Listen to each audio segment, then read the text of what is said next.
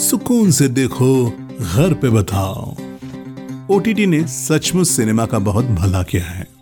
खासतौर से उन कहानीकारों, फिल्मकारों का, जिनके रचे को सिनेमाए गणित के जोड़ तोड़ में थिएटरों में जगह नहीं मिल पाती थी। उन दर्शकों का भी, जो कुछ अलग सा देखना चाहते थे। लेकिन कहा और कैसे देखें कि दैलमा में उलझ कर रह जाते थे। ये फ़िल्म ऐसी ही है जिसे बनाने वालों और देखने वालों को ओटीटी का शुक्रगुजार हो लेना चाहिए। आज के सिनेमा स्कोप रिव्यूज़ में चर्चा एक ऐसी ही फ़िल्म की जो ओटीटी प्लेटफॉर्म के माध्यम से आप तक पहुँच रही है। तो बने रहिए मेरे यानी अपने रेडियो साथी सुशील के साथ रेडियो प्लेबैक इंडिया पर। नमस्कार, यह रेडियो प्लेबैक इंडिया।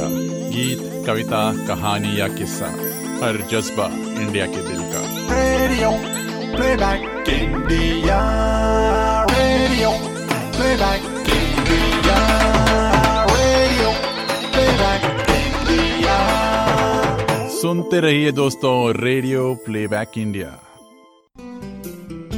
लड़का लड़की माथेरान जंगलों में सुबह की सैर पर निकले हैं और बातें कर रहे हैं। इनकी बातों से हमें पता चलता है कि मुंबई से ये दोनों महाराष्ट्र के इस हिल स्टेशन पर हर वीकेंड में आते हैं। साथ में सुकून तलाशने दोनों पाँच साल से रिलेशन में हैं। लड़की लड़के पर दबाव डाल रही है कि अब उन्हें शादी कर लेनी चाहिए। और इसके लिए लड़के को पहले अपने और फिर लड़की के माँ बाप से बात करनी चाहिए। मगर लड़के को सही वक्त का इंतज़ार है। लड़की की नज़र में लड़का फट्टू है। कुछ देर बाद वो लड़की को कुछ बताती है। तो लड़का फ़ौरन अपने घर वालों से बात करने को राज़ी हो जाता है। तभी एक फ़ोन आता है और फिर क्या होता है वो आप देखिए फ़िल्म में। फ़िलहाल हमसे जान लीजिए कि इस फ़िल्म में क्या अच्छा है और क्या खराब।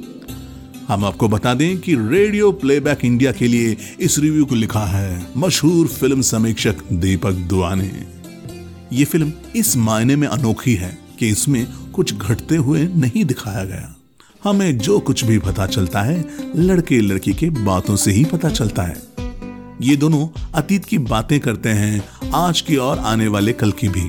ये बातें बिल्कुल भी फिल्मी नहीं है, लेकिन बोर भी नहीं करती। नेशु सलूजा ने इस फ़िल्म को लिखा बहुत सलीके से है। लड़के लड़की की संवादों की सहजता अनूठी है। साथ ही उन्होंने इसे कायदे से बनाया भी है। लड़के लड़की के आपसी रिश्ते को, उस रिश्ते की करीबी को, गर्माहट को, खुलेपन को वो बहुत ही बारीकी से दिखा पाते हैं। नेशु शॉर्ट फ़िल्में बनाते रहे हैं। इस फ़िल्म के क्राफ्ट में भी वही सादगी, वही सुकून है जो अक्सर शॉर्ट फ़िल्मों में होता है। चाहे तो इसे सत्तर मिनट की शॉर्ट फ़िल्म भी कह सकते हैं। फ़िल्म में लड़के और लड़की का कोई नाम नहीं बताया गया। इन किरदारों में सौरभ गोयल और प्रियंका सोनावाने ने ज़बरदस्त काम किया है। ये दोनों कहीं से भी एक्टिंग करते हुए नहीं लगते। इन दोनों की बीच की सहजता से ज़ाहिर है कि अपने किरदारों को पकड़ने के लिए इन्होंने खुद को काफ़ी तपाया होगा। बड़े फिल्मी सितारे चाहे तो इनसे सीख सकते हैं। फ़िल्म की एक खासियत, इसका यथार्थ चित्रण भी है। जंगल में सुबह की सैर के बस एक लंबे शॉट में ही ये पूरी खत्म हो जाती है। बिना किसी बैकग्राउंड म्यूज़िक की, चिड़ियों की चहचहाहट से और पत्तों की सरसराहट से साउंड रिकॉर्डिस्ट अर्जुन श्रेष्ठ ने इसमें सुरीलापन भरा है। तो डीओपी करणदीप चावड़ा ने अपने कैमरे का बेहद संतुलित इस्तेमाल करते हुए जंगल के मौन और किरदारों की वाचलता को उकेरा है। फ़िल्म में एक गीत है, नेशु का ही लिखा हुआ। नीलोत्पल भोरा ने संगीत देने के साथ उसे गाया भी है। उम्दा गाना है। एडिटिंग चुस्त है। एम एक्स प्लेयर ऐप पर मुफ़्त में देखी जा सकने वाली ये फ़िल्म आज के तेज रफ्तार पीढ़ी के आपसी रिश्तों के प्रति उदासीन रवैये को दिखाती है। बताती है कि उनके लिए आने वाला कल की फ़िक्र से ज़्यादा ज़रूरी आज की बेपरवाहियाँ हैं। कुछ नाटकीय देखने की शौकीनों को ये फ़िल्म निराश कर सकती है। लड़के के फट से साहसी बनने के बाद लड़की का रिएक्शन सही नहीं लगता। फ़िल्म का अचानक से आया अंत भी अखरता है।